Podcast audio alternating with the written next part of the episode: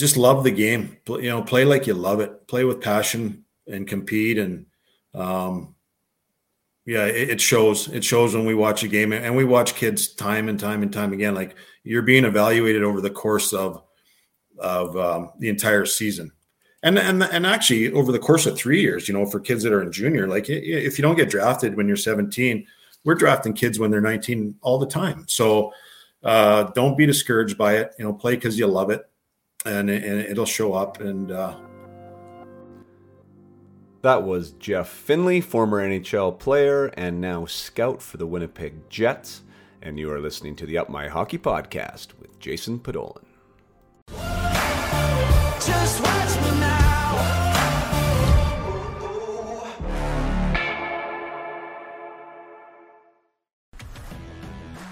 Welcome to Up My Hockey with Jason Podolin, where we deconstruct the N H L journey, discuss what it takes to make it, and have a few laughs along the way. I'm your host, Jason Podolin, a thirty-first overall draft pick who played forty-one N H L games, but thought he was destined for a thousand. Learn from my story and those of my guests. This is a hockey podcast about reaching your potential. Hello there, and welcome back to the Up My Hockey podcast with Jason Podolin. I am Jason Podolin, and you are listening to episode number eighty-one of the Up My Hockey series. And today we are talking with Jeff Finley. Jeff Finley is a seven hundred game NHLer. Uh, he is a Vernon minor hockey product, just like myself. Uh, he ended up going the W H L route and played with the Portland Winterhawks, where he was a fifty-fifth overall draft pick to the New York Islanders. Jeff went on to play with the Islanders. Um, his his story is interesting in and of the fact that he was a journeyman, for lack of a better word, in the pro ranks. He he definitely got N H L games, but he was up and down, up and down between the N H L and the A H L. Never a guy that could really establish himself at the N H L, would live out of hotels uh, for, for the better part of five, six seasons. Uh, Jeff became an N H L regular, finally like a solidified regular at twenty-nine years of age, and ended up playing till he was thirty-six. So it took Jeff a, a little bit to find his game.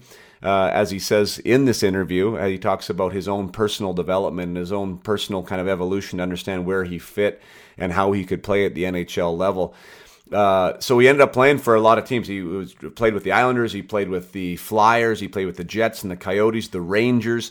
Uh, we talk about his experience with Chris Pronger, playing with him for five years, played with Wayne Gretzky, he played with Eric Lindros and, um, and uh, Keith Tkachuk.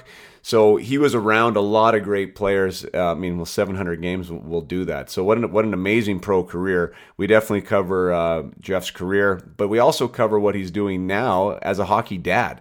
Uh, he has three boys, uh, Max, Mason, and Jack. Jack is the oldest, who's already been drafted as a second rounder to Tampa Bay. Uh, Mason is in Calgary with the Hitmen right now, who's hoping to get drafted either this year or next. And he has his youngest son, Max, in um, in Rink Academy, playing for Jarome Iginla in his Bantam draft here in the W H L. So he has a dad's perspective on, on all this as well, and what he's trying to do for his boys, and, and what's the best thing for him, and the decisions that he's been made. And so we, we talk about that in this episode. And we also talk about what Jeff's doing right now, which is scouting for the Winnipeg Jets. Uh, his day-to-day, he's an amateur scout for the Jets, so his job is to go around and to find the best eighteen-year-old talent in in uh, in the Western North America is essentially his range, and uh, so he watches a ton of hockey, and he's trying to project talent. Uh, not only, uh, and by why I say project is because yeah, we can go to the games and watch who's really good right now, but we're really trying to see who's going to be what they're going to be in five years, in four, five, six years uh, when they become N H L ready. So. It's an evolving science. Uh, science is a very loose word because it's not a science. As Jeff says in this, you mean I can look at some player and he can look at some player and we can have two different responses. So there's uh, very objective is what he does, but he loves what he does. And, and we talk about some of the things that he looks for in players, some of the things that can separate players from the competition, and um, and some of the methods and, and, and strategy he has when trying to uncover uh, who these players are as people, and, and how much that means to him when he's uh, when when he will say a name at the draft day table that he wants to root for. So really great conversation. We talked for, geez, over over an hour. Um, I promised Jeff we'd talk for an hour. It ended up being an hour and twenty minutes, as so it goes, and I'm sure we, we could still be on the phone right now as there's so much to talk about with hockey. But lots of gold nuggets uh, sprinkled throughout this uh, this interview. Really interesting. Jeff's a, Jeff's a really well-spoken um, man and uh, and has a lot of experience in the game, and, and as I said before, on all these different levels, as a, as a player himself, as a minor league player, as a, as a draft-eligible player, as an N H L player, um, and then as a hockey dad now, uh, ha- ha- following his his kids through the through the process to trying to become pros themselves, and also as an N H L scout, uh, projecting talent and and uh, observing talent. So uh, I know you're going to enjoy this one. Uh, I'll we'll get straight into the interview uh, now with Jeff Finley.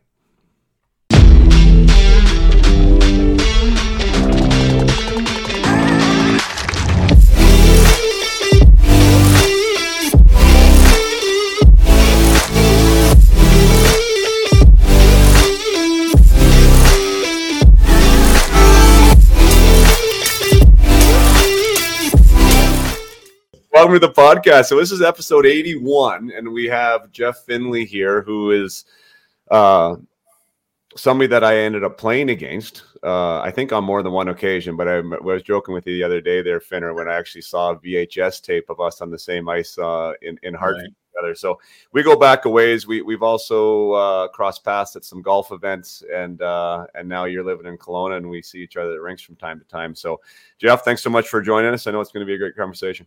Absolutely. My pleasure.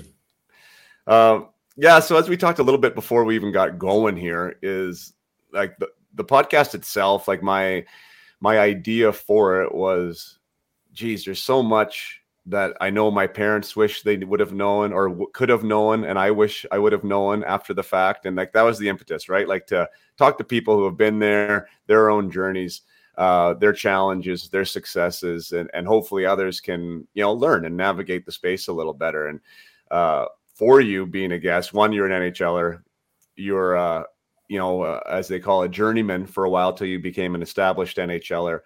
Uh, and then now you have kids that are going through it. Now you're also an N H L scout, which is fantastic because there's so many things that we can get into there. Uh, but first, I want to talk just about you and being a W H L player and leaving home early. Like, what was your own minor kind of hockey youth experience like? Were you one of those guys that uh, was was labeled from an early age as, as being someone that would, that would wear an N H L jersey, or did you have a different route?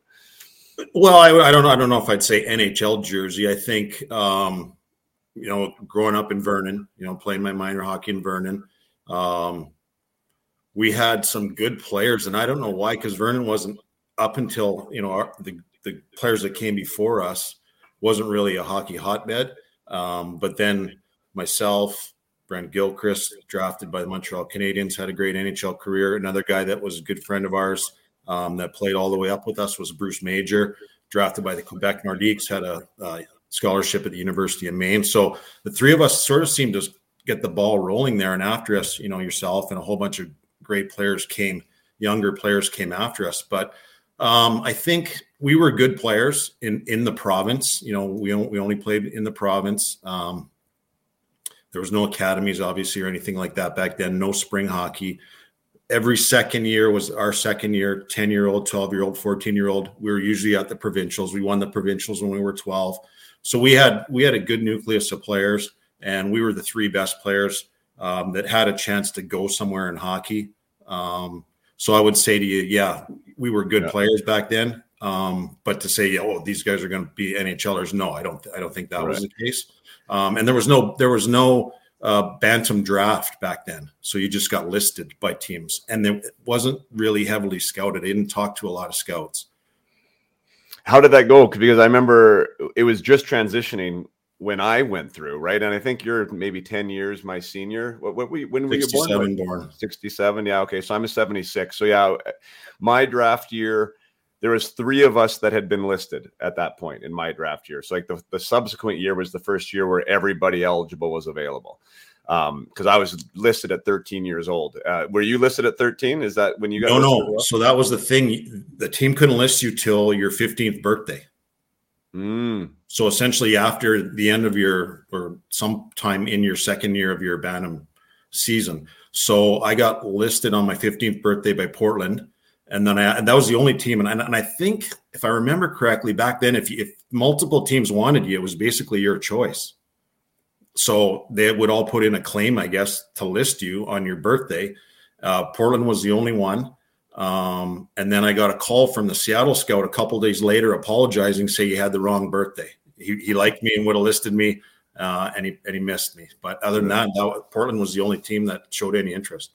Gotcha. Interesting. Yeah. Cause they did, they ended up changing it then at some point to be thirteen, which is actually crazy. Wow. Cause I mean, that's young. Yeah. And then you took up, I took up three spots on that that's roster. Sweet. Right. So it was three spots on the fifty player roster and they had to hold you for a while. And, um, And yeah, I mean, and then they changed that too because it wasn't my choice. I mean, I mean, and this isn't about me, but I mean, at that age, I was like Western Canada good, kind of, right? You know, oh, and, yeah, and yeah. So there was a lot of pl- teams that put in for me, and Spokane made some arrangement with Moose Jaw, who was lowest in the standings, to take me, and then they then they made some backdoor deal or whatever for me to end up being with Spokane. So, and then they ended up switching that around. So, I, I mean, I totally remember that whole process and the listing process.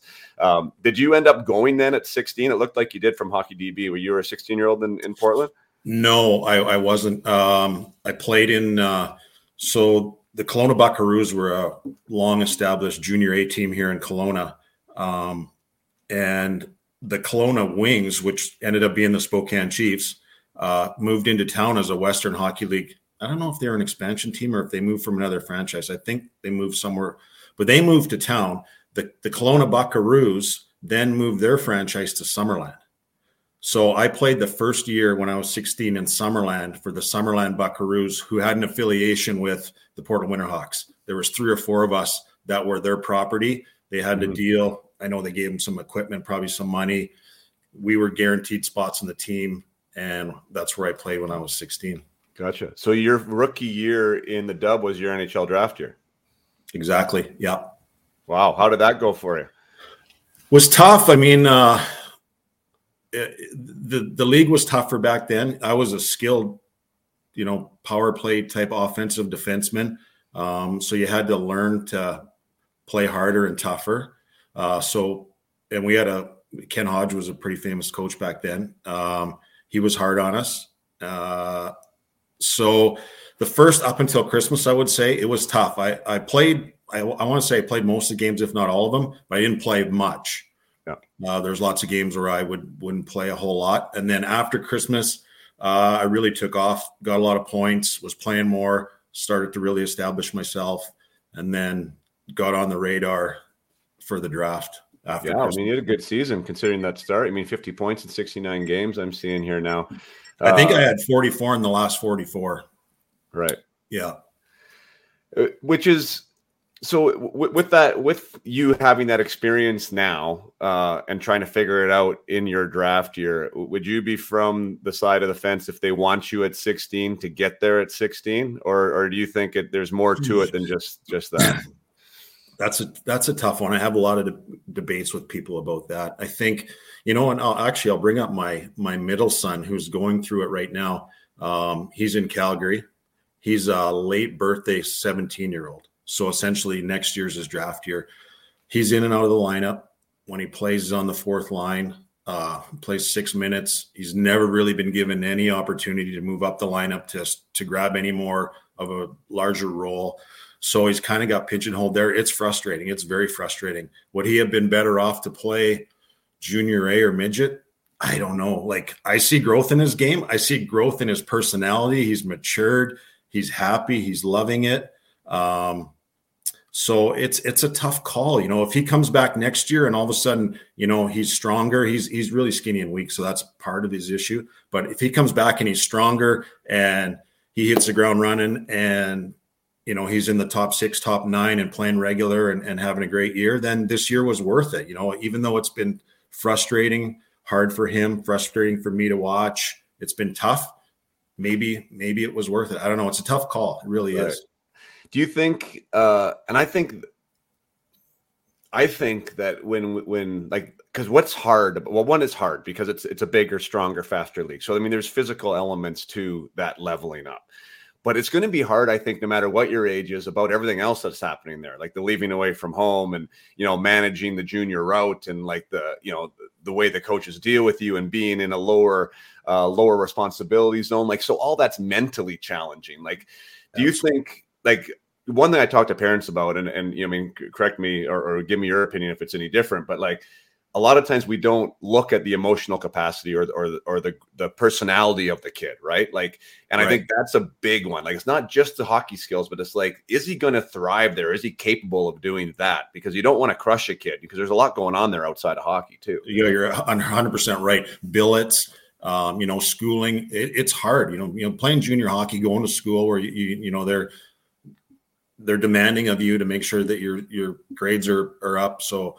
Um, you know, you might get in from a long road trip and then have to get up first thing in the morning and, and, and get to school. Like it's, it's very hard. So I think that's all a part of it. A part of it too, is to know where you're going, to know the organization, how, how they treat kids, how they handle kids, you know, what you're getting yourself into.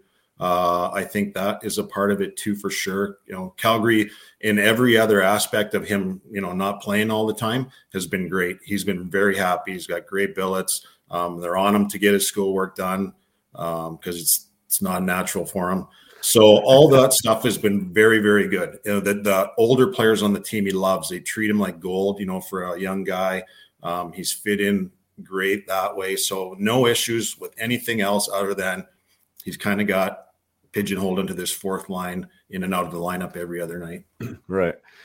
Yeah, I mean, I, I reflect on Jarome Iginla's interview that I had with him, and, and I mentioned it before we even started, and, and I didn't know the conversation was go here, but I mean, Jarome Iginla, Hall of Fame, Hart Trophy finalist, Jarome Iginla, when he went to Kamloops, he played like forty-four games that year or something, because he was a healthy scratch, yeah, right? Like yeah, he, yeah. he often wouldn't play till the third period, and so we had like a similar conversation. I'm like, do you think that was the best thing for you? And he was like, as hard as it was, he's like, it was exactly what it was. It was the best thing for me, because I got to see the league. I got to be around the, these great players. You know, I got right. to like even the humbleness of it, right? Like to be, yeah. to be a part of that, you know? So then the next, next year you appreciate that much more. So he said, it's not for everyone. And he said, there was times where I was considering like, yeah, potentially I need to go home, but he's like yeah.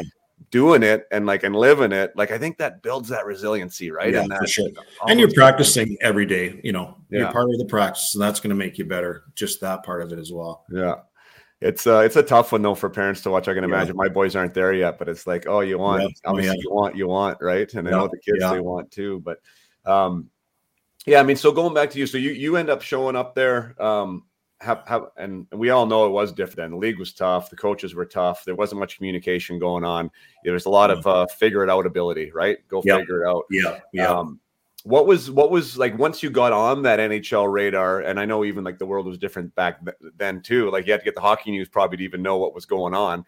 Uh, did you know you were on a, you were potentially going to get drafted and somewhat pretty high, or how was that? Uh, yeah. But again, it wasn't until after Christmas, and I didn't go into it thinking like, this is my draft year. You know, I got to have a good year. I didn't really, I was just excited to, to be on the team. Um, and then, you know, Brian Shaw was a pretty famous guy back then. He uh, he started to talk to me after Christmas and say, hey, listen, you're getting on the radar. Um, we have some agents that are calling, wanting to represent you, stuff like that. So then it started to sink in a little bit.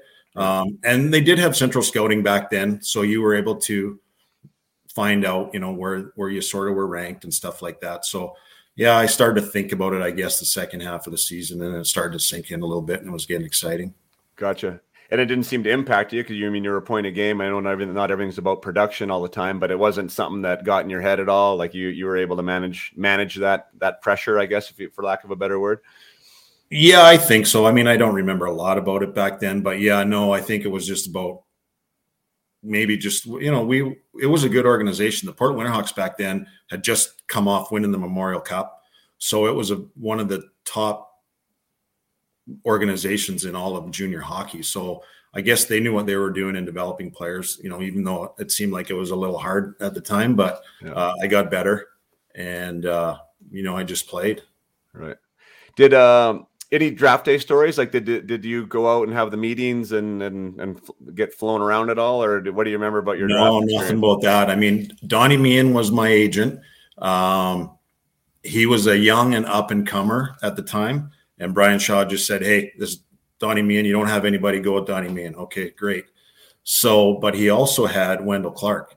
So he had a bunch of guys out of the Western League, Wendell Clark being uh, the, the biggest one. And the draft was in Toronto um, the, when they took Wendell Clark that year in eighty-five.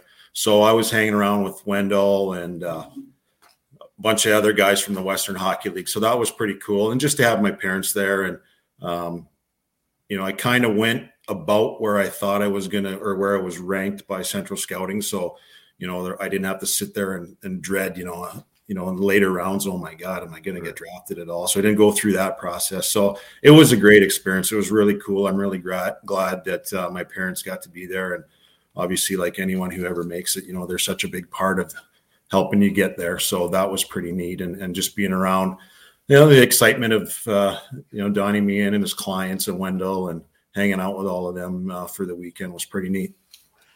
We, uh, You, you're actually pre- or, or uh, Wendell preceded you on my guest list, and I, I had no idea that he won W H L Defenseman of the Year.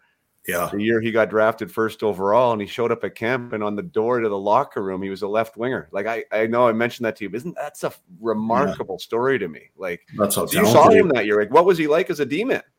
He was a bull. Like he just skated.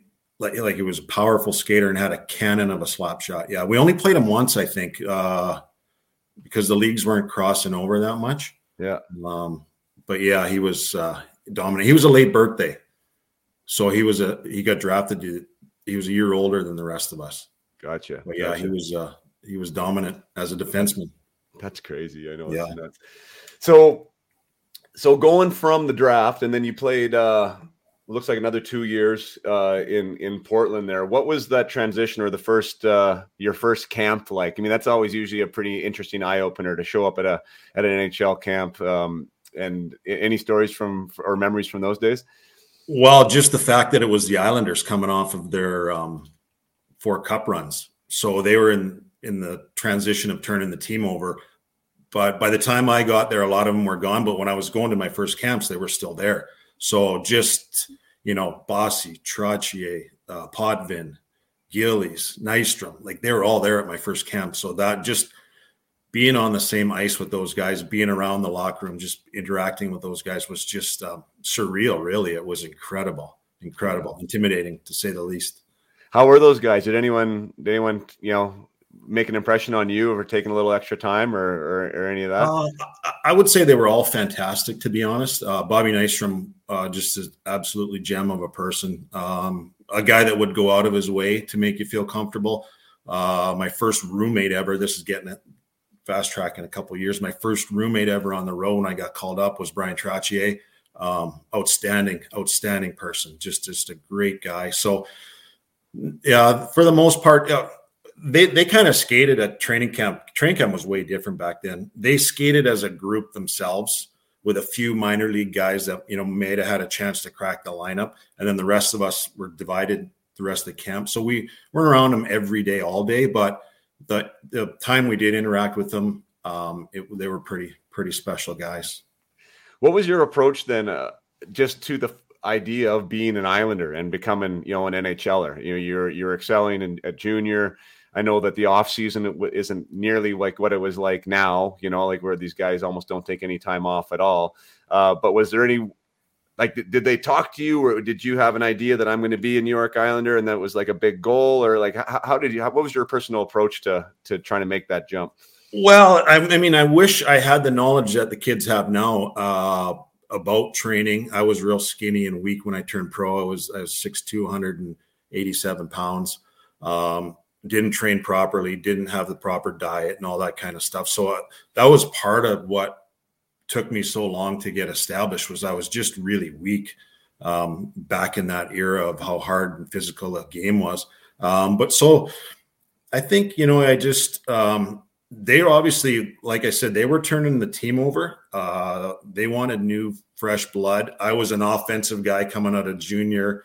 Um, I remember there was a big article in the New York Newsday about big skates to fill. It talked about me taking over for Dennis Potvin to run the power play. I was just like, oh my gosh, like, are you kidding me? So that was sort of the expectations that they had on me in the organization. Um, I just wasn't ready.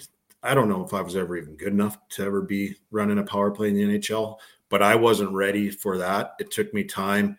Um, you know, and then I had a major knee injury in my second year pro, but up until then, I think you're just sort of, I don't know if you put as much thought into it, um, as you just sort of take it as it comes. You go to camp, you just play hockey, right? I wish I had done more preparation and made it more of a goal, um, especially in my off-ice stuff that I was doing back then. Right.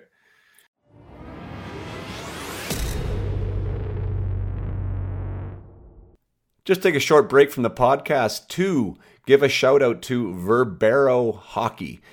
Verbero Hockey is somebody that I've been associated with now for the past year. Uh, it is a hockey company that brings high-quality products direct to teams and players.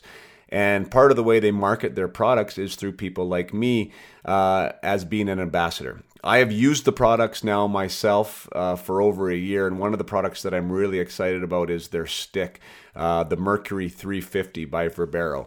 Uh, this stick is phenomenal looking. It's it's uh, it's an all black uh, design, and it is super light, and it's super responsive, and it's really durable.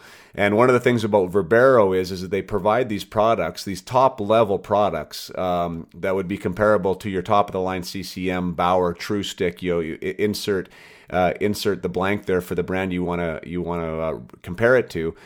Yet they bring these products at a discounted price. Because the, you can't find these products in sports stores, uh, you you have to go to their website. You have to hear about them through people like me or p- other players that have used the product, and then you get these products shipped direct to your door. Uh, because they are able to do it that way, they're able to give you price breaks on the product. So instead of paying three hundred fifty dollars for a stick, you are paying two hundred fifty dollars for for Verbero stick, which is the same quality as the three hundred fifty dollars stick. So as I said, I've vetted this product now.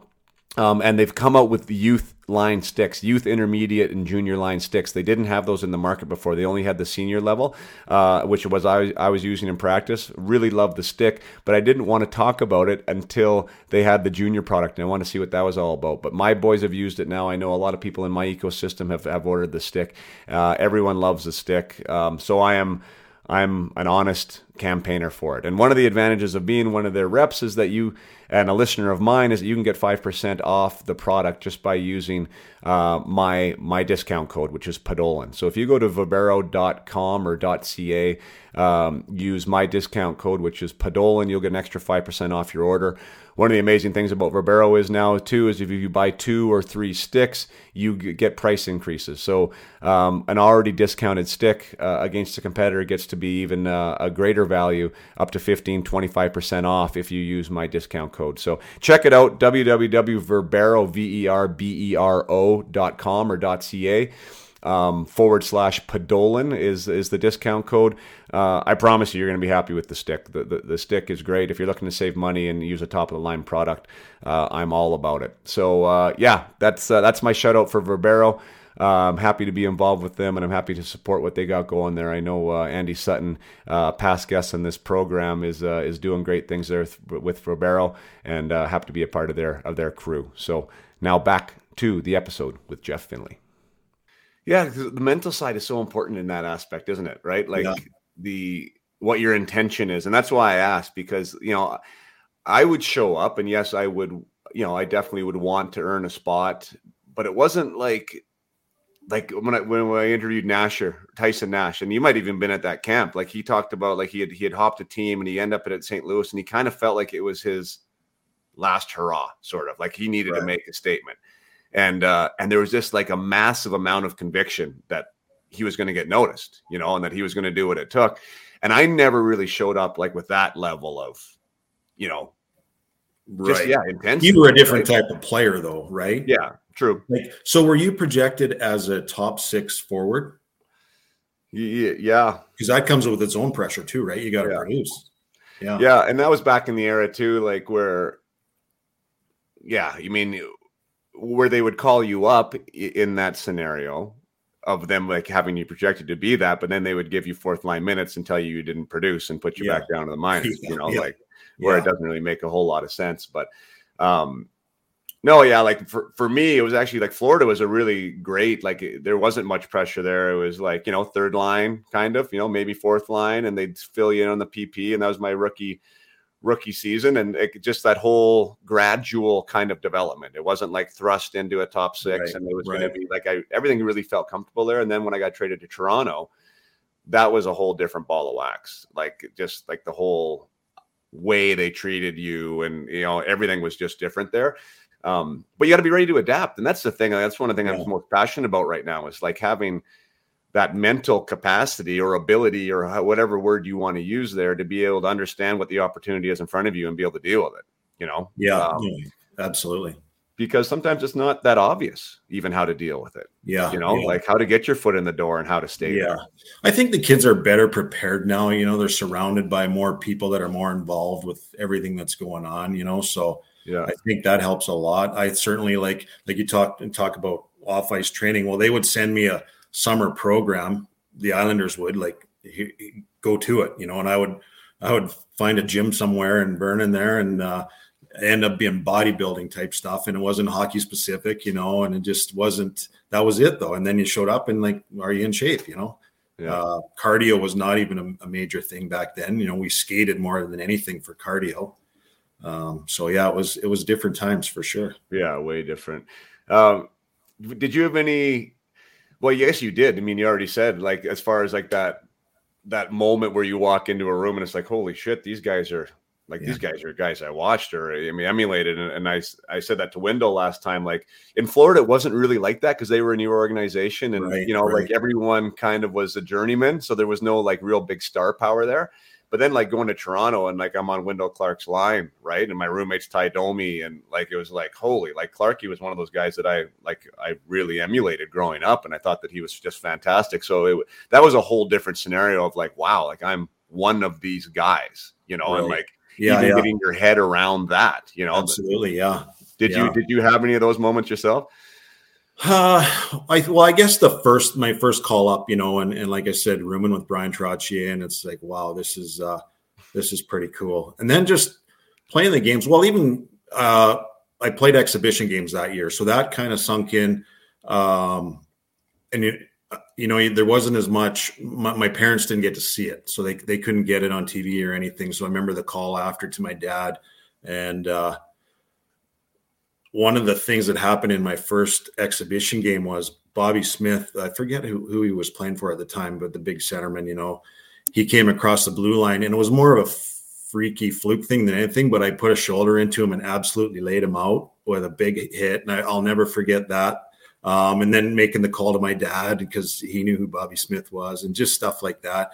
And then, yeah, like I said, my first game played in the Buffalo Auditorium, and, and it just, it's like, wow, you know, it's, uh, it, it's pretty surreal, I guess is the word. Did you have to answer the bell on the Bobby Smith hit? No, I didn't. I didn't actually. No, which was a surprise back then. Any, uh, Any scenarios in that with the physicality department back in that era where you, where you had to do something that you wouldn't normally do? Oh gosh. I mean, that stuff happened even back in junior. I mean, we had a, we had a bench clearing brawl in Portland with uh, Prince Albert Raiders. Um, I don't know how it was back when you were, but line brawls were, were common. Um, I had a bench clearing brawl in my first year pro in Springfield. That was scary. You know, these, now you're twenty and it's, it's grown men out there in a bench clearing brawl. And uh, it's, it's like, wow, this is unreal. So, yeah, I had lots of scenarios like that. Did you sure. find, like, in that scenario, did you find somebody that you, yeah, did someone find you, or how did that whole thing no, go? No, I mean, it was so, it, to be honest, it was so long that that one went on for so long. I had a couple different partners. I ended up fighting Mark Crawford at one point. Um, and I don't know how, I don't know why. I watched the video of it. Uh, and, you know, I think it was sort of ingrained in us back then that, you, even if you weren't a fighter, you, you had to stick up for your teammates. And especially if someone was, was losing. Um, and that, and that's how a lot of the line brawls started, you know, someone right. would get, was getting beat up, and then all of a sudden everyone would jump in to help. And then everyone got paired off. Um, so yeah, so it was, um, yeah, you just sort of, you learn how to do it. Yeah. You learn how to, to survive anyways. Yeah, exactly. Dude, what do, what do you think about that now? Like with uh, the state of even what the B C J has done, like, I mean, one fight and you're out. Um, it seems, well, actually, I, I'll, I'll say that it seems like there is a bit of an uptick in the N H L this year as far as like fighting majors is concerned, but it's, uh, the, I've called it the pen, pendulum seems to have swung, right? Like away from some of the physicality and, yeah. and some of the fighting. Do you think, like, where's your stance just in general for the benefit of the game or the players that are playing it right now? Well, I think you have to have it, right, for policing the game, um, for sure. Um, it's funny because having boys that are coming up now, I get worried for them, you know, and my oldest son, Jack, is six foot six. And one thing I always told him is I always wanted him to learn to be a skilled player because, you know, if, if you, I didn't want him to be a big dummy.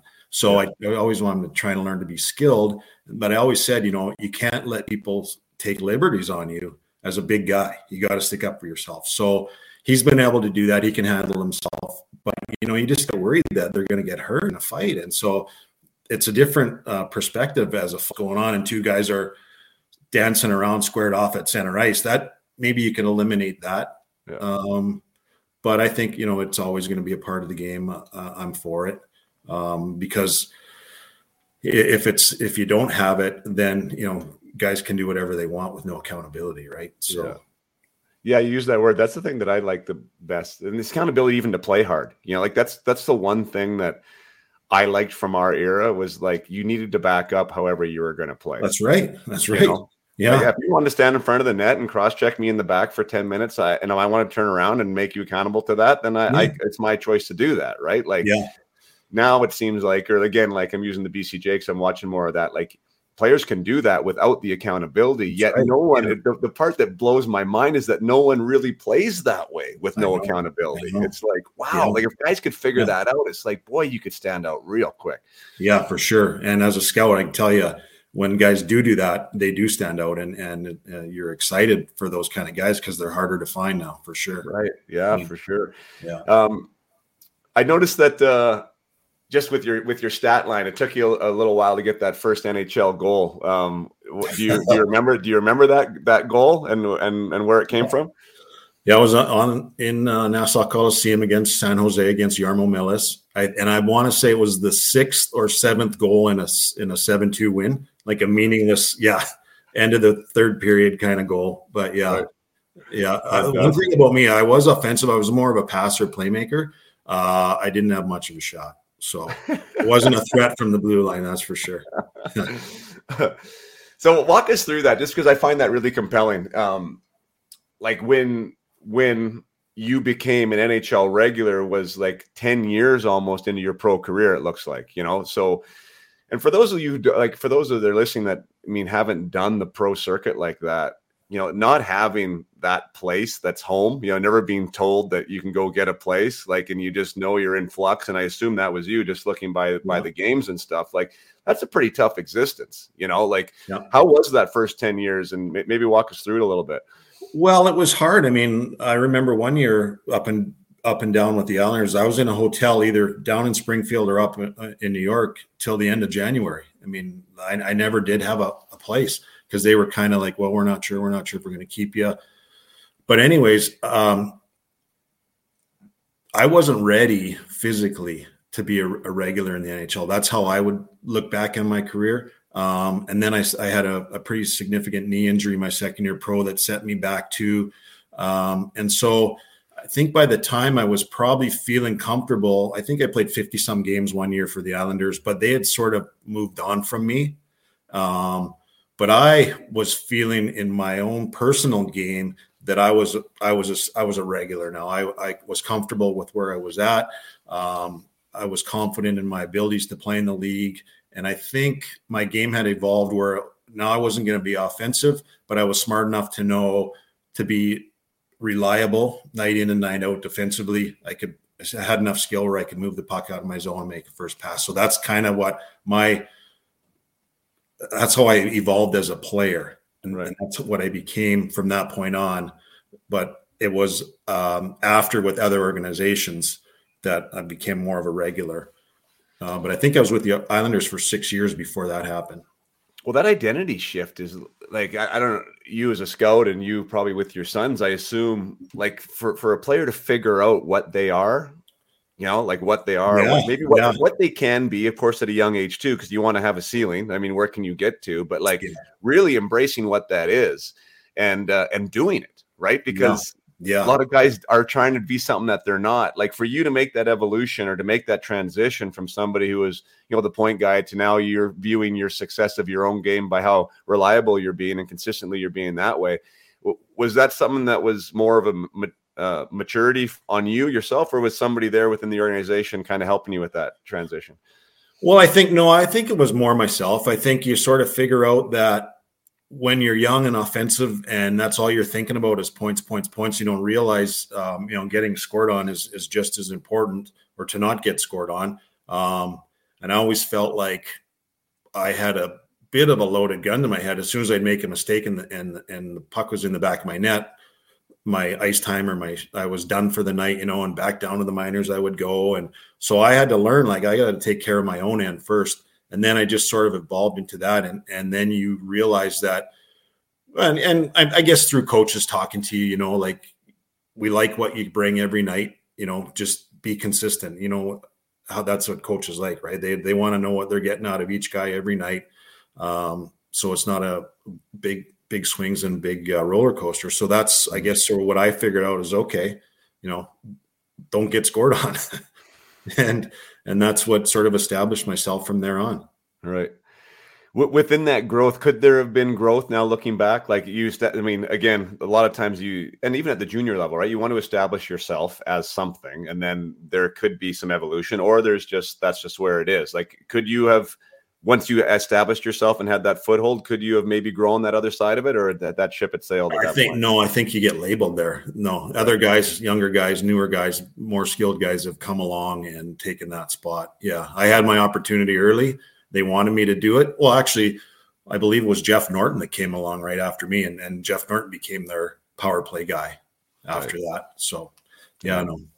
Yeah, the window's the window's short, small, isn't it? Sometimes. Yeah, yeah, yeah. And sometimes, you know, for other guys, you just, they may be down in the minors. They just need an opportunity, you know, just get that chance. I was given that chance, and I kind of blew it early, yeah. but I was able to get it, get back. I mean, it took a long time.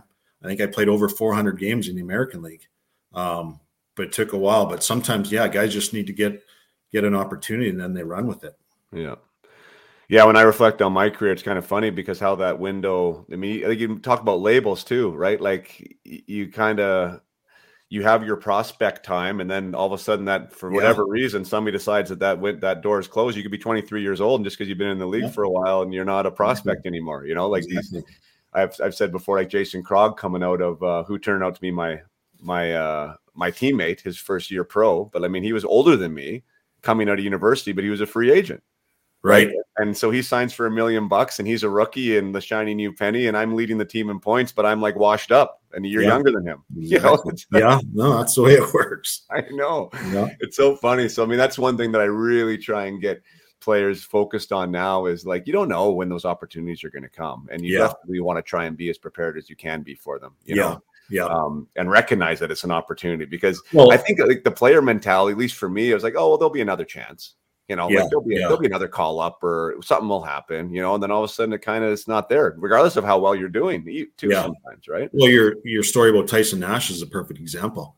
Mm-hmm. Like, I'm pretty sure I remember that training camp. He came in and he was running around like a, a nut bar back then. Yeah. I think, I think Kelly Chase or, or Tony Twist might have went after him. He point. said he wasn't allowed to come on. He said he blew up Pavel Demetra in his first shift. He said he like, he, yeah, he crushed he Demetra. Won. And he had to answer the bell with somebody. I forget who yeah. it was. I think yeah. it might have been Chase. Yeah. And then so he fights Chase, if I got the names right. But the best part about the whole thing was he came to the bench because like there was no penalty boxes or whatever, right? And the coach wouldn't let, let him back on. So we had to stay out after yeah. his fight. Yeah. And then he fought again in the corner with somebody else. He came yeah. in the game and elbow. He said yeah. it was just like a zoo, but he's like he just he, he yeah he, had to do he made it. the team. Yeah. yeah. Yeah, he made the team. Yeah. Like fantastic stuff. Um So I love that you said that you knew you felt that you belonged, and you knew that you kind of like you you, yeah. you felt like you could do that job. And that's one of the biggest things that you have to have, that personal belief to, you know, to, yeah. to really do it. Um, Is that that time where you, like, was that after that trade from Philly to Winnipeg, or like when did you feel that for the first no, time? No, I think after the year I played the fifty some games in with the Islanders, I was gotcha. comfortable with my, where my game was at. Um, I think there, well, maybe even before that, when you're playing in the minors and, and you feel like you're playing well enough that you, you, you could be called up or you should be up. Um, I think that was part of what kept me going and, and, and not losing hope or losing faith that I felt like I was good enough to play. I just needed to get the opportunity. So, um, yeah, I guess. Um, and I did, luckily I, I, I got, I moved around to a couple different organizations and carved out a bit of a career. No, you had a great career. And Phoenix was the first stop where it looks like you didn't have any time in the minors. Like you had a house in Phoenix that, that year, like there were a place like that was the yeah, first. Yeah, I moved uh, I moved down with the organization. So I played the last year the Jets were the Jets. Right. Um, in ninety-five, ninety-six. And then I moved with the organization down to Phoenix the first year they were there. Gotcha. You so, uh, I just looked a little bit of the players you were with, like some huge names in the sport, you know, Lindros and Tkachuk and Pronger and Gretzky, Gretzky. even, you're right, Gretzky and, yeah, yeah. and uh, in the Rangers.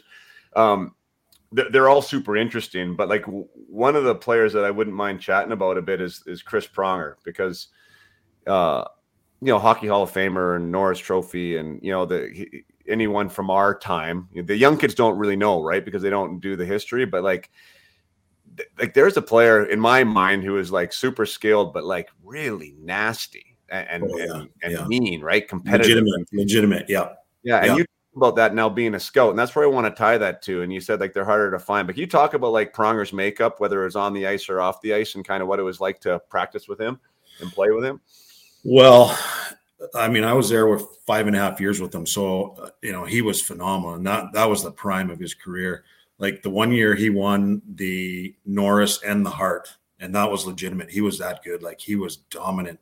Um, and he could play any position, like any style of play. You know, he ran our power play. He had a bomb of a shot. Um, he played thirty plus minutes a night.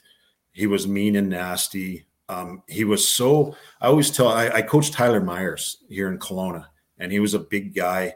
And I always tried to, I had to teach him how to use his reach and his length. He didn't quite understand how much ice he could control by being six foot eight with that long stick and everything. And that's what Prongs was so great at. And he was so efficient the way he played. Um, he was never out of position. Like you rarely saw Chris Pronger in a foot race because he was caught. Um, and if you did, out came the, the long stick and, and he would snuff it out. So he was so efficient and so smart on where he was on the ice. Like, he'd come in after a game, he'd play thirty minutes, and his hair would be dry. You know, he, he, it was just easy for him. He was so good. And he was legitimately legitimately mean. He was nasty, um, bit of self-preservation. Like, you know, if you wanted to take a run at him on the forecheck, like you were, you were coming through his stick. Like his stick was up in your face, and that's just the way he played. Um, it was he was really, really impressive for sure. Yeah.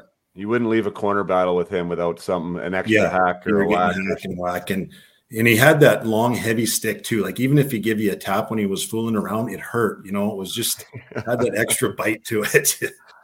Is is there any lessons from him? Like, of, of course, like I mean, playing that way is hard though too. I mean, I say I say that to players when I'm when I'm working with them now one on one. I'm like, you know, if if I feel that's an element of their game that they can either expose or you know grow, uh, you know, doing that eighty-two times a year is is is not easy. Right. I mean, because you do yeah. want to be consistent with that. But like, it was that part of his personality. Is there any lessons in the way he practiced or he prepared that would, you know, that that that you could you could give to some of these players out there? Well, he didn't practice a lot and real hard. Like he he saved himself for the games for sure, I would say. Mm-hmm. Um, and he had that wiry, lanky build too. So I think that was probably a part of why he was able to avoid major injuries. Maybe, you know, like it, it wasn't a big boned guy. Uh, kind of had skinny legs. Um, he was muscly, but not, you know, for how hard and physical and strong he was, he was pretty wiry. But yeah, he, he, um, he was all about playing the games. He was ready to go come game time. Practice time was a little different. Right. Right. Sure. He was the Allen Iverson of hockey. Yeah. Yeah. yeah. We had yeah, to because sometimes those guys point. are nasty. I remember I had a few couple examples at pro. I mean, well, one and not even close to the same, obviously, player, but Greg Smith. Uh, I don't even remember him. Bird Dog, Greg Bird Dog. Absolutely. absolutely. Yeah, he uh, like he was nasty on the ice during games, but he, you did not want to go near him in practice either. I mean, that was yeah, just, right? that was just the way he was, you know, yeah, like he was, yeah. and he was always that way. He was always on, you know, and it was yeah. just, uh, it was just one of those ones where, where you knew. And I was wondering how, how Prongs was, because I, I figured that would be hard to turn on and turn off, you know, um, that, that level. Yeah. He was, I, I didn't have to go against him like the forwards yeah. did. So they might have a different perspective of it, but I, I didn't think he was too bad. Yeah. Practice. What um, it, we'd be fools not to talk about Gretzky, since you had the privilege of playing with him. Like, I mean, what a special thing just in its own right. Um, you know, to be around him for sixty-three games uh, that I see there. Like, what was what was that experience like? Of course, it was. You know, I shouldn't say of course. Gretzky was was always great, but at the tail end of his career, where he wasn't producing quite where it, like how he was before. What was what was your experience with him, just as a person and as a player? Well, it was, like you say, it was just phenomenal just to be around him. You know, he had this aura about him. Um, and I kind of thought too, like, well, he was at the tail end of his career, but I want to say he put up ninety some points that year. You know, he was still phenomenal. Like the right. stuff that he would do, he couldn't do it night in and night out, but he had nights where it was like, wow, it was special. I remember one night we went into Vancouver, um, and it was the first game that him and Mark Messier were playing against each other. Mark was in uh Vancouver Canuck, and there was a lot of hype about the head-to-head matchup, and I want to say Wayne had three and two. Like, it was like old Wayne, like he was gonna, you know, yeah.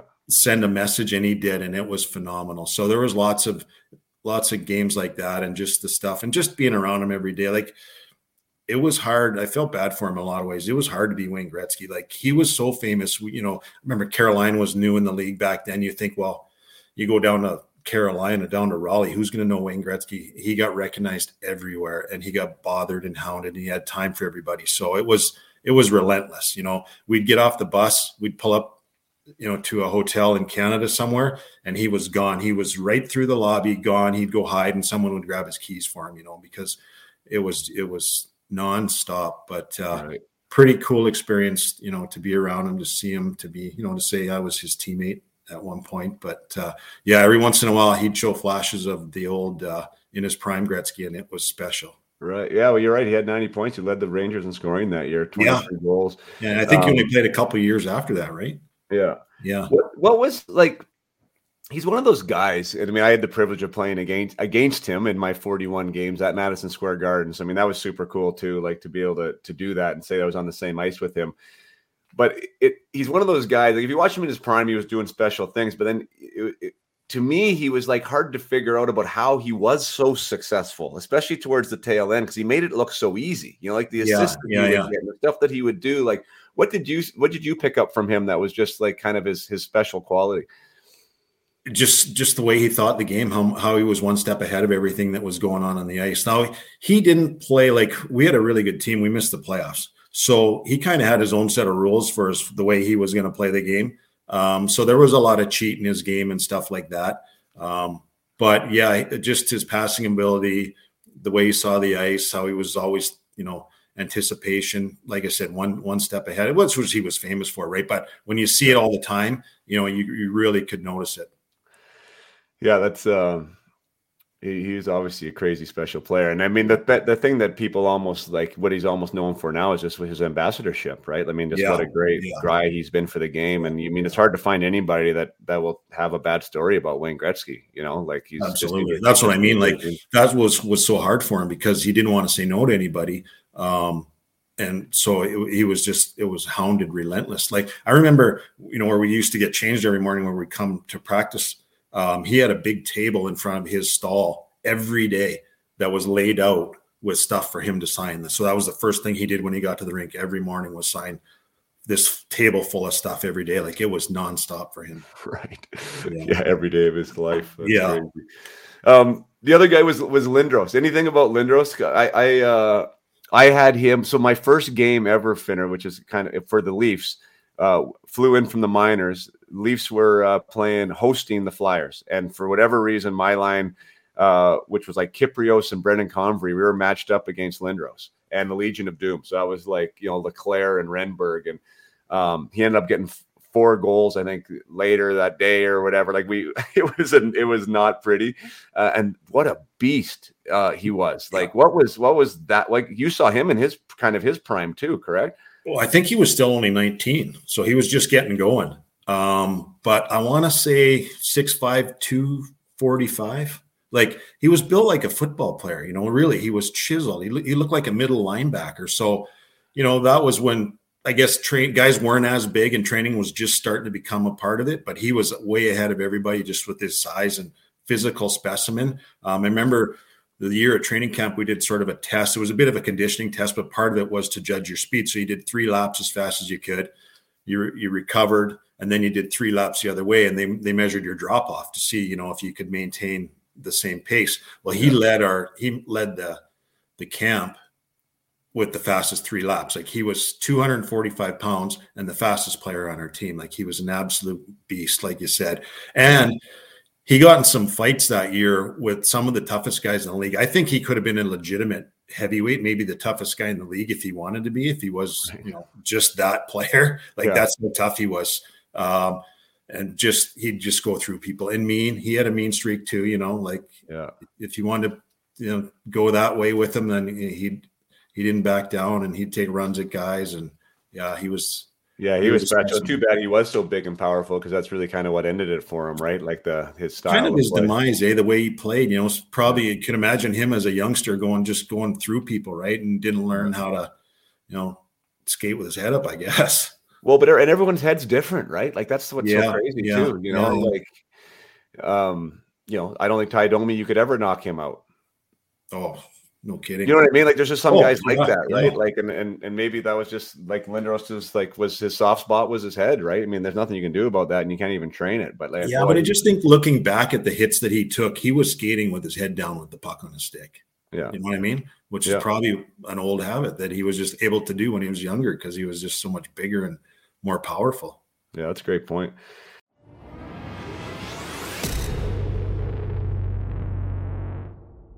Just want to take a short break to talk about the Peak Potential Hockey Project. If you are a player out there that really wants to make the most of your ability, of your potential, if you want to uncover every rock and every stone, and if you want to give yourself a competitive advantage on the competition, this is something that you will absolutely love. Uh, I haven't seen anything like it anywhere else. Um, it's going to teach you how to build confidence. It's going to teach you how to manage adversity. It's going to teach you growth mindset for hockey players, how to make the most of your development time, how to become a pro, the things you need to focus on to become a pro, uh, how to how to analyze your game and self-assess not only in the moment but also post-competition. It's going to prepare you Uh, for competition, how to recognize your emotional state and how to create the emotional state required for you to play your best. Uh, there's so much covered over the four weeks. It is an absolute treasure trove of valuable nuggets that no one is talking about anywhere. Uh, so players, I can walk you through this program. In the guided portion of the program, you can take the por- the program three different ways. One is a guided. That's where we're, you're going to have accountability with me. There's going to be a coaching call every four weeks. After every week, which there is a theme involved in that week, we will cover that on a coaching call. You get on a call with me. I make sure you're applying it and using the information to the best of uh, your ability. There's also a solo mission. You can get the program, the four-week program, as a solo mission. You don't have access to me. Uh, there's no interaction, but you do have all the contact. You do get every lesson. You take it as you want, as you see fit, and you have access to that program for six months. Or there is also the mentored mission, and that is a one-on-one scenario where I walk you through the course on a very personal level. We do every assignment. I review the assignments. We we make sure you're applying it and using it and uh, and really building your toolbox of skills that you need. Most players only focus on their shot and their edge work and their skating and all these physical skills that are required to be a good hockey player. What we aren't building, actively building, is our mindset skills and our mental fitness for how to use our physical abilities in all moments. When the stage is the biggest and the lights are the brightest, or when it's the darkest of moments and when things aren't going well, and how do we show up and stay true to our goals and stay true to our dreams? How do we build our personal um, our personal repertoire of traits. You know, how, how do we build our commitment? How do we build our passion? How do we build our competitive spirit? These are all things that we talk about in the course that really arm you with the best chance of reaching your peak potential, which, if you're a player with big dreams, you are going to want to extract as much out of your uh, your journey as you can and out of your inherent uh, skill set as you can uh, along the way to potentially a pro career or a D one scholarship. So um, really proud of the over one hundred players that have now taken the course and the results and the testimonials. Uh, it's... It, it it's it's so long, and it, it's it's something that I'm really humbled by. It's also something that I'm very grateful for, and it's something that gets me even more passionate to be on a platform like this and to be able to promote it, because I know that players need this, and I really encourage you to get involved in it. Um, in one of the three ways that I discussed already, uh, get on board. You should have done it yesterday. You should have done it last week. You should have done it last year. Uh, this is something that's going to help you, and it's going to you're going to be able to use it not only in hockey but in your in your in your life. Uh, these are life skills as well as hockey skills, and um, and the breakthroughs that players make in this, and the and the developmental strides that they make is is is really powerful. So again, if you want to check that out, w w w dot up my hockey dot com. It is the Peak Potential Hockey Project, and uh, I hope to see you enrolled and see your name there, and I look forward to working with you. Now back to the episode with Jeff Finley. So now, as a, as a hockey dad, I mean, you got the the three boys, Jack, Mason, and Max. Um, Jack was a high pick to to uh, uh, Tampa, and and Mason. Is it his draft year this year? Next year. Next year's his draft year. year. Yeah. And then you got Max coming along here, who's going to be a high pick in the Bantam draft. How is uh, how has that been now, transitioning from doing your pro thing and now trying to support your your own boys on, on their journeys? Is, is it Is it getting mucky for you at all, or has it been pretty smooth? Uh, well, I think it. I would say it was maybe muckier when they were younger. You know, like you're trying to.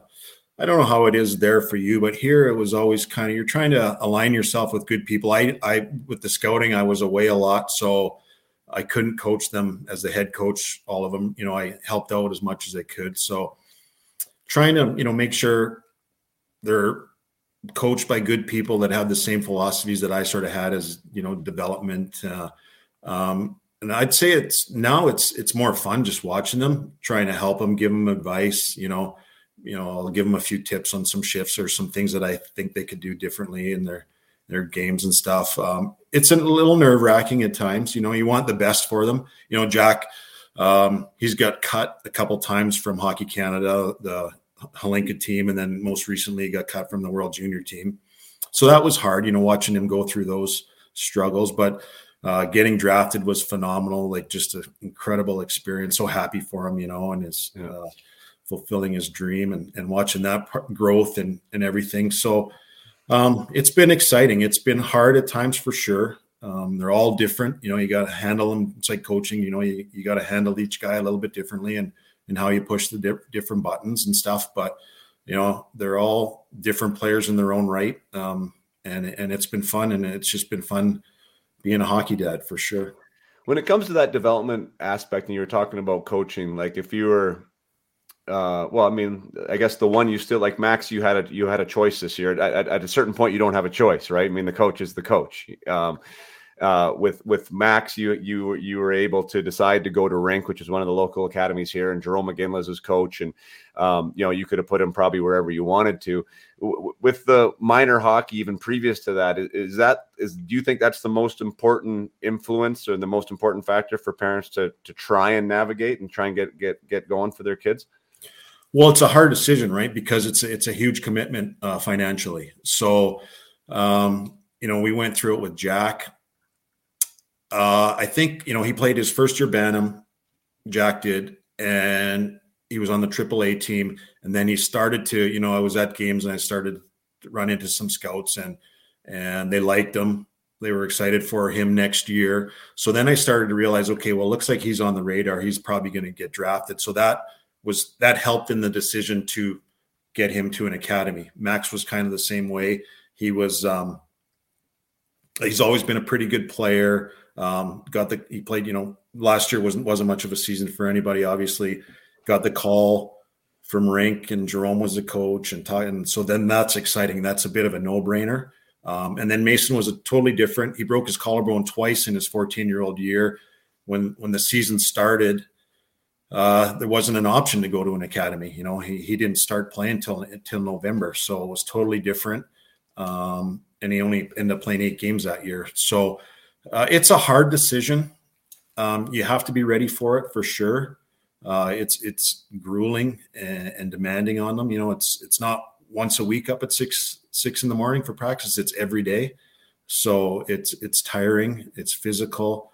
Um, you know, it's on the ice five days a week. But if if you're committed to it and and and uh, you think there's upside there as a player, and you, and you want it, it's definitely worth it. Um, we've had nothing but great experiences with the academies. Right?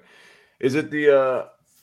what is the biggest benefit just as, as I guess for the, I think a lot of parents like like that draft year, right? Like, and for the players right. too, right? I mean, they, they yeah. want, that's a big year for them just from, you know, getting, getting their name on the board kind of, right. And, yeah. uh, and, and where they fit and, and, and all that stuff. And I know that the, uh, the academy system out here is, is, is highly scouted. Is that, is that part of the decision? Like, were you kind of chasing that for them to, to give them the best opportunity to, to go as high as they could? Yeah, you are. I think so. And I, and I think you got to look at it. I'm a big believer in development, right? So if if you don't, if you stay behind and you play for your local minor hockey team, you're not getting the amount of ice time. Um, you're not getting the caliber of play that you're playing with and the guys that you're playing against. So if you're playing with and against the best players, a ton of ice time, off-ice commitment as well. You know, you know, there's training. Um, in the gym and stuff like that. So there you, you learn, you start to begin to learn about that as part of it. So I think, yeah, it's um, if, if, if you have aspirations of you know, moving on in hockey, then it, it's something that it as difficult as it is financially, it's your best option for sure. Right.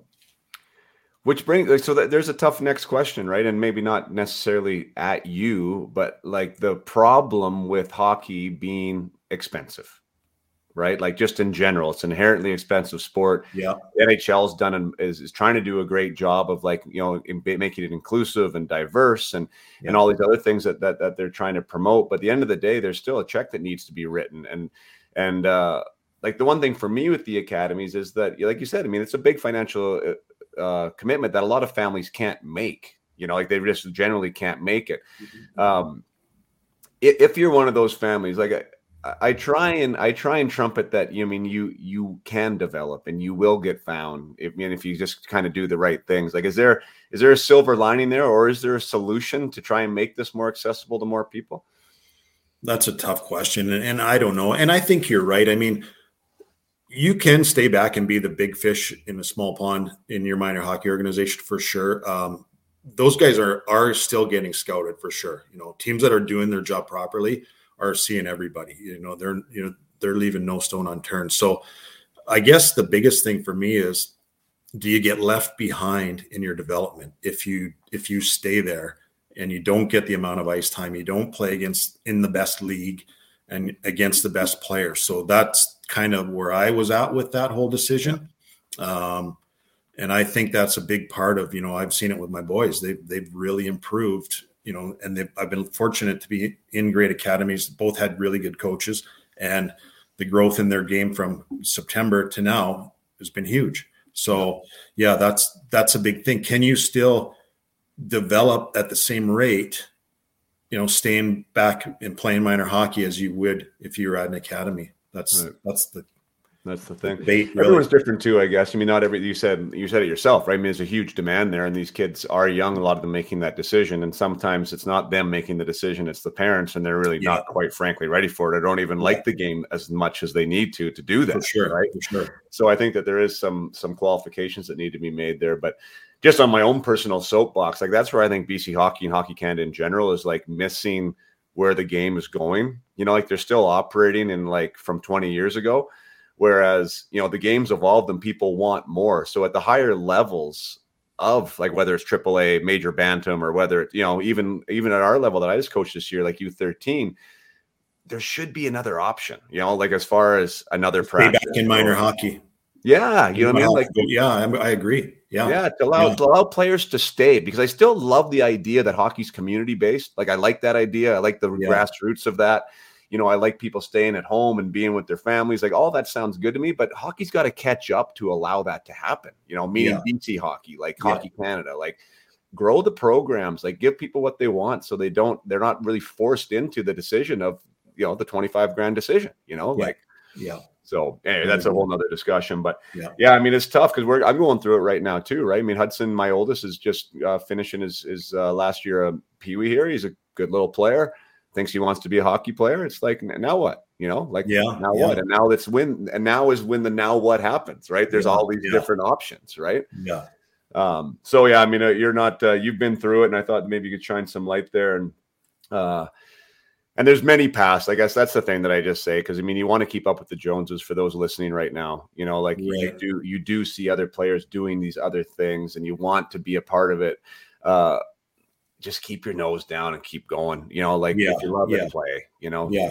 And you have to be ready for it too. Like I said, and you said your son's a good little player. My boys were both pretty good players. You know, in the top of their age group. So that decision or that.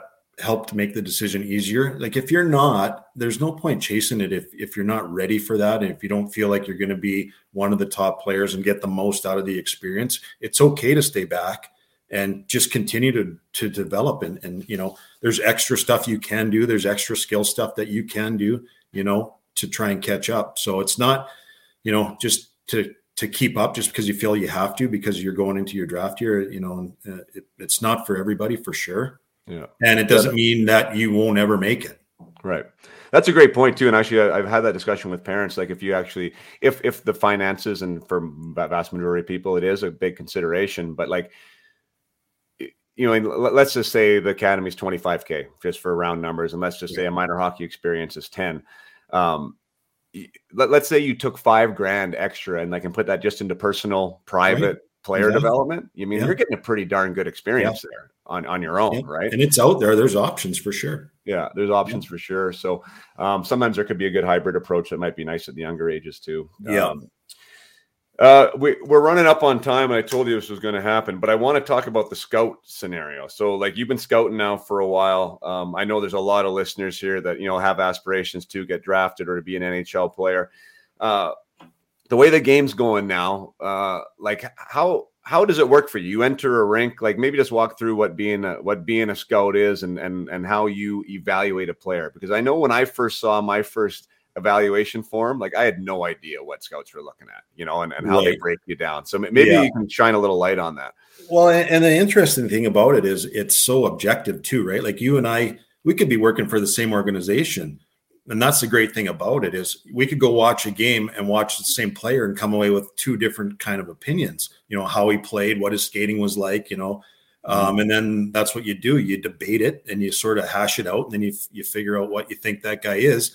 And then I think the thing in scouting too is you're always, like you said, trying to project what's the ceiling. You know, when we're looking at kids for the N H L draft, we're always saying, okay, the first rounders are the first rounders. They're they're the best of the group, the cream of the crop, and so they're easier to figure out than the rest of them. You're trying to project what could he be as an N H L player, right? So that's what we're trying to figure out, and so much is a part of it now. Like the game has obviously evolved. Skating is a huge factor, um, but it's hard. It's hard. Like I'll, I'll tell you a perfect example is Mark Stone. When Mark Stone was seventeen, he played for the Brandon Wheat Kings. Uh, he looked like he had his skates on the wrong feet. Like it was really, really bad. Um, And he went in the sixth round, and he's a superstar in the N H L, you know, like, so you never can tell, like, as much as we say, oh yeah, he's not a great skier. He's not. Braden Point, perfect example. He went in the third round because he was small, and he wasn't an elite skater for a small player. So it, it got better. So it, it's hard. So we're looking at all kinds of different things. Um, skill, skill level is obviously a part of it. Compete is a huge part of it. You're not going to play in the N H L if you're not super competitive. Um, Can I stop you on that one? That's a great one. And, and that's something that I talk about a lot with the people that I work with, and even the program that I created is that competitive spirit is, is the name that I wrote. But like sometimes players have a hard time really understanding what that like, what is that, right? I mean, like, what what does that look like on the ice, or maybe even off the ice, or maybe even in their personality, like away from the rink? Like, what what do you when you when you say that word and you're watching for it, what does that look like? Well, I guess it's um, it's just a desire to, to pro- I guess deep down it's a desire to win, right? So what is that? So compete for every player is going to look a little bit different. Uh, you know, if you're a big, heavy winger that that's a crasher and a banger, then that's what you're going to do, and we're going to see that, and you're going to go to the hard areas, you're going to finish all your checks. But if you're a small, skilled guy uh, and that's not your game, well, how easily are you knocked off the puck? How easily are you pushed to the outside? Or how determined are you to get to the to the inside, to play in the hard areas, to get your scoring opportunities? You know, those are different ways of looking at compete. That's the way it, my take on it is, for sure. Yeah. So it's something, you know, it's it's not that you can pinpoint it exactly, but it's it's it's a it's a willingness and a desire to do whatever you can in that situation. Puck battles, you know, physical play, um, doing what you can to look like you're doing everything you can with your abilities. Yeah. Yeah, no, I think that's a great way of putting it, because a guy like uh, I don't know why Panarin comes to mind. He just does to me right now. Like he's he, he doesn't intimidate anyone physically. Um, you know, he obviously has great skill set, but you watch how many times he takes the puck off somebody in the corner. Yeah. Yeah. Right. Like his compete level there and his stick lifting yeah. and his ability to, you know, determination. Yeah. Yeah. Yeah. Yeah. Like he has that compete level. Like to me, he has a, a high amount of competitive right. spirit, right. In his yeah. own way. Yeah. Um, and that manifests different in any, in different players. And that's part of that identity thing I think we were talking about earlier, right? Like, yeah. Everyone's different. What type of player are you, knowing that? And how do you show that compete within the confines of what you are? Exactly. You know? Exactly. Because um, the intangibles is what players just don't get, I, I think. You know, like everyone's so p- production focused, and they, they don't realize that you're watching a defenseman, like their exits. For, I'm sure, I, I assume you watch a, a player's exits, right? Now they're using analytics yeah. on that. I mean, how does, does the puck yeah. get out of the zone after he touches the puck? Or when he yeah. gives the puck to somebody else, yeah. can that person do something with the puck at that point, right? Exactly, like, yeah, people exactly. don't usually think like that. I mean, the seventeen-year-old defenseman probably doesn't analyze their game and on their exits, but that's like a huge factor for at the yeah. pro game. Yeah, absolutely. Uh, I coached um, Luke Shen in Kelowna, and he was, back then when he was in his draft year, you could tell what type of player he was going to be at the N H L level, exactly what he's turned into, a hard, rugged, stay-at-home, shut-down type of player. He was obsessed with his points. Like every day he'd come in and worry about he, he wasn't getting enough points, because if he was worried about that part of his game for the draft. And, and we were we were getting frustrated, to be honest with you. Like, Luke, like the team that drafts you isn't drafting you to run their power play. So be great at what you're good at, you know, like, and he went right to the N H L. So when he was uh, nineteen, so he figured it out, but yeah, that, but you're exactly right. Everyone's so focused on production and not realizing there's so much more to the game, especially for different players. Like it takes all, all kinds of players to make up a team, right? Yeah. The pieces to the puzzle. Yeah. Uh, Scott, Scott Nickel famously said on this program, he goes, you can't have twenty milk drinkers. Yeah, exactly. I love that one.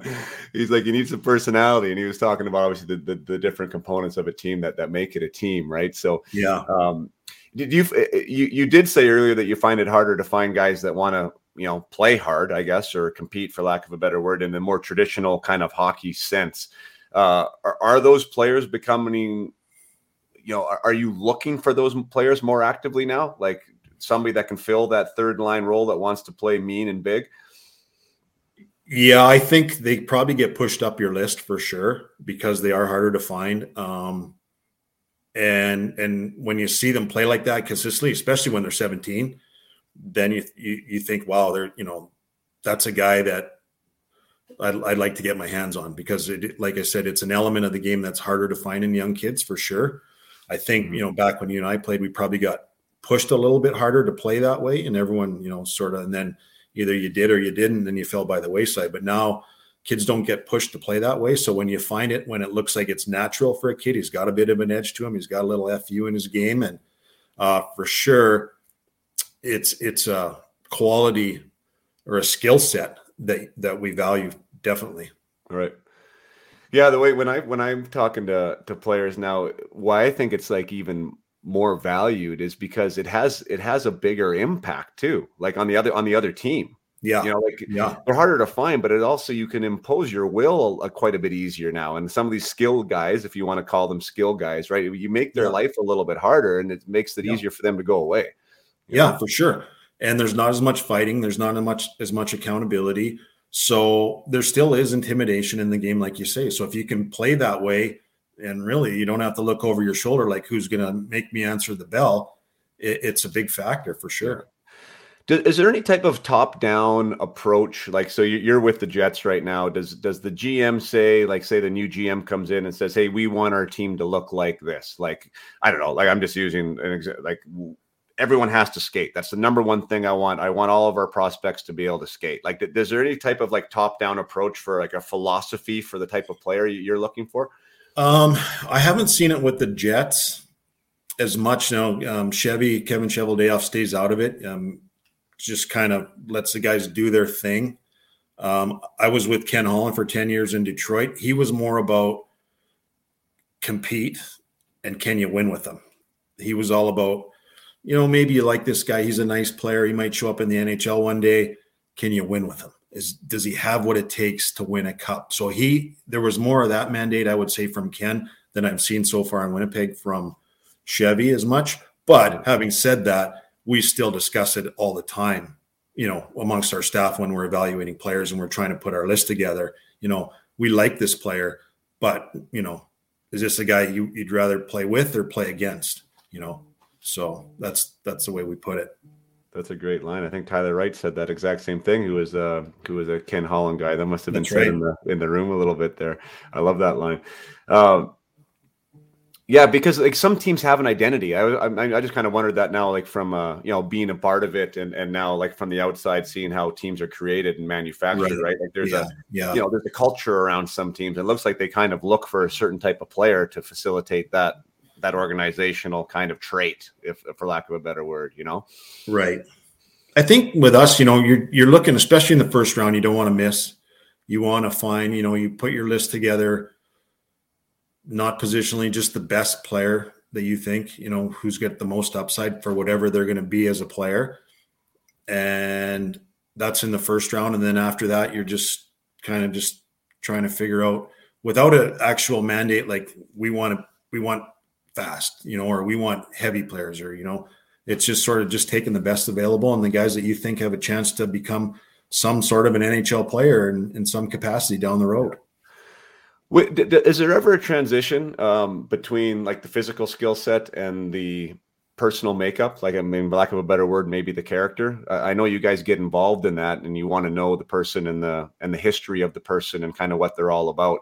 But does that, in my mind, like I see like somebody who's like super talented. Sometimes you will overlook a few of the warts, maybe when it comes to to one side, right? But then I, I would I would suspect that as you kind of go down the spectrum. On the talent spectrum, now you're really looking for those character, good, you know, human pieces that that uh, that they're going to bring that to the table. Like, how do you how do you do those intangibles as a scout? Yeah, that's definitely a part of it. it. It's hard to know, right? These kids are young and they're seventeen and they're still trying to figure it out themselves. You know, they got so many different things, influences in their lives. You know, so there's an element of luck to it for sure. Um, you know. You, I, I know you had Dennis Holland on here bef- before. I don't know. Did he talk about Jamie Benn? Like, if everyone thought Jamie Benn was going to be what Jamie Benn turned out to be, the, he would have got drafted a lot higher than the fifth round, right? So there's an element of luck for sure. Uh, we do more. I would say we do a little bit more research now than maybe we did when I first started. You're trying to find out as much about the kid's makeup as you can. And again, you know, you interview him, you talk to him, you try and get a feel for him. You know, is there a fire there? You know, are they going to push through? You know, they got things they, like you said, they got warts. They got to get stronger. You know, are they committed to the off ice stuff? You know, so it's all stuff that you try and gather as much information as you can and make the best decision that you can. And at the end of the day, like what is after the, I don't know what the numbers are, but it's, it's very minimal that end up playing after the second round. So it, it's a tough job. It's tough. Yeah. No, yeah, success rate is low, and that's the main yeah. thing. If you can, if you can change the percentages a fraction, right? Like yeah, to find yeah. some type of a secret sauce. I assume you're talking to the coaches a lot. Is that is that one of your resources? You build some relationships because I mean they're with them every day, right? And if you want to know about yeah. the person, I think that's probably the guy you'd want to talk to. And when I mean the person, I mean like you see the player on the ice. There's also elements that you're going to see the person show up. You know, maybe in adversity, maybe after a bad call, maybe after a teammate misses them with a pass. You'll see some of these yeah. personality traits, but you know, a coach that's with them, you know, two hundred days a year probably sees, has more opportunity to see that. Is that a phone call you make to, to ask those questions? Absolutely. Absolutely. And I, and I think, like you said, you, you know, you try and build relationships with the coaches, even assistant coaches. You know, there's guys that I know better that are assistant coaches where I guess the, the point I'm trying to get is you want, you want to get the real scoop. You don't want to get the, you know, sort of the glossed over because the coach doesn't want to throw his own player under the bus and not get him drafted. Yeah. But, you you know, an ex-teammate of yours that's going to say, hey, Finner, uh, you know, be careful with this guy. That's you're trying to get the real scoop from, you know, people that you you have the closest relationship with for sure. So, but, yeah, it's definitely a part of it. You know, general managers, scout, even scouts, guys that knew these kids when they were fourteen. You know, I, I run into those guys at the arenas all the time, and I'll say, hey, what was this kid like when he was when you guys drafted him back then and stuff like that. So yeah, you try and find as much people who you trust and, and are going to give you the, the straight goods for sure. Right. I always encourage players to build those relationships with the coaches and not in a, you know, not, not in a phony fabricated way, but like you need, you want them to be your biggest fans, you know, like right, you, yeah. you want them to know because that's, that's where a lot of these things are going. Maybe my last question, and just for the players who are listening, um, I know a lot of scouts have, have reverted or are even mandated by their teams to watch a lot of video on players now. It does, you can definitely cover a lot of ground in a short period of time and not be on the road. But I know there's a lot of scouts that love watching the games live because the camera doesn't cover what they want to watch. You know, uh, stuff behind yeah. the play or, yeah. you know, what's he like on a bench, um, like that type of stuff. Can you maybe, uh, I don't know how important it is or isn't to you, but j- just for the players watching who most of are focused on the goals and assists and whether the toe drag was nice, like let them know like what you're, what you are potentially looking at in a game that's, that's outside of when they have the puck on their stick. Well, we are looking at all those little details that you talked about away from the game. You know, one, like you mentioned, body language, you know, how do they react to adverse situations during the game? Um, just different details, the way they play within, you know, sort of a team structure. You know, do they cheat? Are they wait, are they leaving the zone early? Are they the last guy come out of the offensive zone? You know, um, just little things like that, that, yeah, you wouldn't pick up on a video. I, I like video as a support tool. Um, I don't want to ever, I don't, I think it's hard when you go in blind, not knowing a player and you're getting some, you know, not great quality video and you're trying to figure out, you know, what is his skating really like, you know, it's hard to tell. It's hard to tell even how big they are on the video. But if you go, if you know a player, you feel like you know him really well and you want to go back and watch some of his clips and see, you know, how he, you saw that he had a couple goals last night. Let's go watch and see how he scored those goals, you know? Right. Um, so stuff like that, I, I think it's a great support tool. But I think, excuse me, there's no substitute for watching a game live and, and watching all the little things. I mean, I guess that's part of why scouts got the job is because they have some sort of um, hockey background where they should be able to pick out little details that maybe the trained or their trained eye couldn't, that someone else couldn't pick up. Right. And, and right. things that characteristics of a player that uh, maybe would give them an advantage or disadvantage. Yeah. Yeah, no, that's great stuff. And, and I think that would be, I mean, for the for the home runs that you do hit from time to time, the Jamie Benns in the fifth round, and, you know, like th- those players are really the players that changed the organizational. That's right. Yeah. You know, because yeah. they, they, they're not expected. And you can get those guys in there that can contribute. Uh, that somebody saw something, right, that other people yeah. didn't. And, uh, And and I think that would be the like that's the that's the fun, I think. You I mean I, I would suspect for you, right? Yeah. It's like really trying to find those gems, right? Because yeah. I can walk into a rink, and I've said this before, and my wife can walk into a rink, and we both know who Connor McDavid is in two seconds. Yep. You exactly. know, that's not hard to see, yeah. right? But it's like, how do we find who those other guys are? Right, right, right. I think another big part of what's become a big part of the game in, in organizations, they all do it a little bit differently, but player development after you've drafted them. And so I see it with uh, we talked about my older son Jack in Tampa. You know, they've sent out Barb Underhill to work with his skating. She gets credited for changing Braden Point skating. Um, they have functional movement people that come out to see him and visit him and work with him and stuff. So that's a big part of helping out now too, is um, the player development team within the organization too, and help help players get better and and, and be the best they can be. Yeah, well, they have to now, right? With the yeah. salary, cap, salary cap and everything. If you don't have pay, people coming out on entry level deals playing on your big club, you mean you you just can't you can't compete. Yeah, exactly. So it's it's really transitioned that way, which helps these young guys a lot because they do get a ton of resources and a yeah. ton of you know a ton of uh, hand holding when it comes to getting their game better. Uh, do you have any type of? Uh, Because you see these guys, right? I mean, I could imagine like they're almost like, you know, and maybe your guy gets picked and you're rooting for him, and then you kind of do hand them off to the player development people, and you got to go back and watch the next crop of kids. Uh, are, are scouts ever involved in in that player development process? Like what you saw, or you asked what you saw, or what you project they could be, or is there any type of back and forth when it comes to that? Yeah, a little bit. Surprisingly, not as much as you would think. Um, but yeah, it's definitely a part of it. Uh, it's the, the problem is it's such a long process. Like you draft a kid, he's not going to show up for five years really before he really might have a chance to maybe get his foot in the door, uh, but you know, not even be an impactful player. So right. It's such a long route to get there, you know? So you just hope that, yeah, you, you find more good ones than bad ones. Uh, yeah. I guess that's all you can say. Yeah. Uh, and you hit on the odd late guy. Yeah, well, it's such a, I mean, it takes a village, right, in that scenario, and you've said it yeah. before. I mean, you might see something and it takes, you know, that, that player needs to needs to progress and develop, and hopefully that he's getting some support in that, and then he probably needs to find a coach that likes him and wants to him, you know, promote him and yeah. give him opportunity. And there's a lot of things that got to go right, and you and I both know exactly. that from a personal level, right? Yeah. Um, you could do a good job from a coaching standpoint, but there can be a lot of, I mean, not from a coaching, from a scouting standpoint, there can be a lot of things that happen between then and, you know, whatever his opportunity right. is or isn't. But right. anyways, I don't want to keep you. It's been an hour and fifteen, so I, I will let you go. Um, could probably talk hockey all afternoon. It's uh, there's so much to talk about, but really appreciate Finner you coming out. If there if there was one last word of advice for, for anyone who, who wants to try and get drafted and, and and impress the likes of someone like you, is there is there anything you want to leave them with? Oh boy, I don't know. I guess just um. Just love the game, you know, play like you love it, play with passion and compete. And, um, yeah, it, it shows, it shows when we watch a game, and we watch kids time and time and time again, like you're being evaluated over the course of, of, um, the entire season.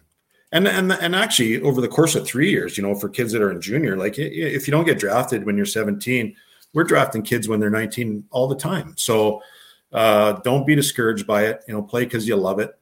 And, and it'll show up, and uh, hopefully works out for you. But yeah, yeah, I think that is the biggest thing: is finding finding joy coming to the rink. You know, yep. you know, enjoy enjoying yep. that, because it makes all the other B S manageable, right? Like, and that's one of the things I talk about with the players too. Is you know, like your son, for instance, being a like finding finding some type of passion in that fourth line role, like something yeah. that you look forward yeah. to coming there. Like yeah. that's a skill, because you're yeah. gonna. You got to get through it, right? You yeah. got to get through it. And yeah. if you only love hockey because you're on the P P scoring fifty goals, you I mean, that's not going to last very long, probably, yeah. you know? No, we've had, you know, we've had some difficult conversations, you know, he's down and, and rightfully so, you know, he's never gone through this in, in his hockey career. So uh, he's battling through it, and, and he's trying to stay as positive as he can. And, and I give him credit because he plays hard when he, in the limited role that he plays, you know, he's, He's added some elements to his game. You can tell he's learned to play with some structure, and he's battling along the walls and protecting yeah. the puck and and doing a lot of things. So you can tell he's he's being taught and he's learning. And he's trying to apply them as best he can, but it's discouraging, right? When you think you're doing everything that you can, and oh, you played well, but you're out of the lineup tomorrow. So yeah. it, it's you hard. You got to show up again the next day, right? Just like playing yeah, and so thinking to or you, playing. You, and... Like to your point, if you don't love it, yeah. And, and have passion for it. It's hard to battle through those moments. Awesome, man. Well, thanks again for your time. Uh, you've been My a pleasure. fantastic guest. And there was a lot of a lot of gold nuggets there for, for the players and um and and parents listening. So uh, appreciate that, Finner, and we'll uh, our paths will cross again soon, I'm sure. Absolutely, at a minor hockey rink. It sounds like. Yeah, it sounds yeah. good. Cheers. Okay, bye. Take care. Thank you for sticking around to the end, uh, faithful audience, faithful listener. I thought uh, that conversation was was just fantastic. What, what a what a wide range of topics we could cover because of uh, Jeff's own personal involvement in the sport. I mean, from all different angles, whether it be a personal uh, personal experience of his as a player, uh, you know, going through the junior ranks and and the A H L pro system and becoming a, a solid seven hundred game N H L er, or be as a parent who is now trying to support, like the rest of us, their own uh, his own players' journeys and child's journeys throughout the prof- uh, junior ranks to try and get the development needed and try and give them the opportunities they can to become uh, the players that they want to and make their dreams come true. And also his involvement as a as a amateur scout for an N H L team, trying to identify talent and evaluate talent and project talent. Um, and what he looks for in that. So what a great guest. Uh, really thankful that, that you were able to to uh, to listen to to all the nuggets, and, and grateful for you, Jeff, if you are listening, for, for being able to share all that uh, insider information. Uh, my big takeaways today were, were one, I mean, Jeff's ability to be mature enough to evolve his game to allow himself the opportunity to become an N H L regular. This is not an easy thing for a lot of us to do. Uh And I'm not encouraging youth athletes to do this because we want to keep, you know, the projections high and the bar high, and I want us to strive for more and, and become more. But there is going to be moments in time where a role will be decreased or diminished, or you're going to be asked to do something that you feel uh, isn't something maybe you even want to do. Um, it might be something that you feel is beneath you, for lack of a better word. Uh, but being able to find passion and being able to find pride Uh, in that thing, and for Jeff, it was becoming a stay-at-home, dependable defensive defenseman. And that ability to change and that ability for him to embrace that and to become that allowed him to play seven hundred games in the N H L. Uh, if he didn't make that decision, and if he tried to continue to be the offensive guy and, and didn't take care of his own end, Uh, he would have continued to be the up-and-down guy that would have been a good player in the minor leagues, but would have never got this chance to establish himself at the N H L level. So uh, we have to be willing to grow, and we have to be willing to adapt. And sometimes that growth is really being able to embrace something that doesn't feel like growth, which is taking on a role that isn't a production role, but is filling the need for the team that you are on. Uh, that is one thing that I do talk about with junior players, especially when they do make the jump to junior, for you junior players out there who are listening or who are trying to get to junior. When you level up, you are often not in the role that you want to be. You might want to be a power play guy. You might want to be the guy who's who's uh, looked upon to score the big goal in the big moment, because most of the players that go to the junior levels were that player for their club team at home. So transitioning to somebody who's in and out of the lineup, or transitioning to somebody who's maybe taking a P K responsibility, or or really just needs to be dependable on their own end, that is okay. There is nothing wrong with owning that role for that particular year and trying to do that to the best of your ability. That doesn't mean you don't want to strive to get more minutes, that you don't want to strive to become a power play guy. But in that moment, if you're given the opportunity to own some type of a role, if you're given the opportunity to own a piece of that team and be a piece of that puzzle, just do it. It doesn't mean that that's what you're going to be next year. A lot of times this is this is the road to have greater impact, to have a greater responsibility. And I see players all the time get in their own way because they're frustrated with the role that they've been given. If you can keep a good uh, attitude, and if you can keep your eyes on the prize and just embrace what it is that's being asked of you, and do it with deliberateness, and do it with conviction, and do it with a smile on your face. Uh, you're not only growing the roots of your foundation for the rest of your hockey career, you're not only building your resiliency and your adaptability, but you're also earning trust from your coaches and from your teammates. And uh, and that trust is something that takes a while to earn, and you will be given greater responsibility. That's just the way it goes. Sometimes we don't see it though, because the the the path or the runway is a lot longer than players see. Sometimes we can only see what's right in front of us and what's happening right now. Uh, so keep that in mind. I think that's a great lesson from this episode, is that um, we can grow. We can definitely grow, and we want to grow, but we need to own where we're at right now in order for that growth to happen.